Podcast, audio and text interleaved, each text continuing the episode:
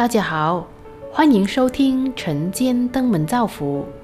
今天我们来聊聊，您如何看待天堂与地狱呢？人的一生难免在于尽全力之后，依然有可能会面对世俗所谓的成功或失败的命运。天兄去年公司面对非得拱手让人的痛苦局面，事业经营了二十多年，白手起家，从零开始创业，一度成为市场的领先者，一心一意非要成为市场最大的厂商。如今他必须放下过往的风光，为了生活暂时开电召车，也尽可能不见熟人老朋友。事业对一个传统男生的价值观有多重要？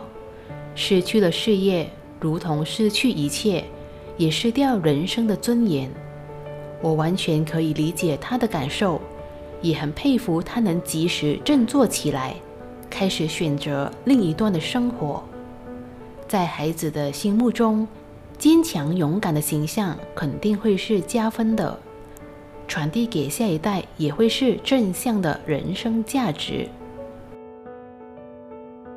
天少说，以前的生活模式看似风光，其实一个星期七天都要为公务忙碌，甚至需要把孩子带到公司去。如今朝九晚五，晚上大家聚在饭桌上一起晚餐，虽然对话不多，不过开始过着稳定的家庭生活。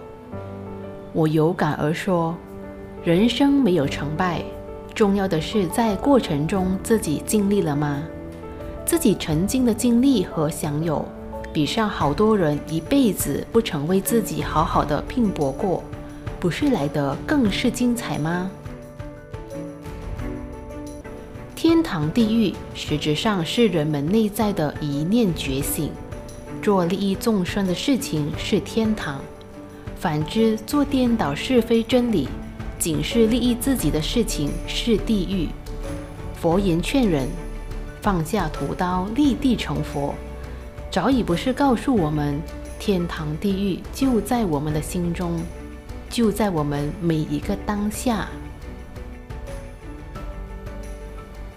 让我们也来自我对话，问一问自己：您如何看待天堂与地狱呢？欢迎您留言分享。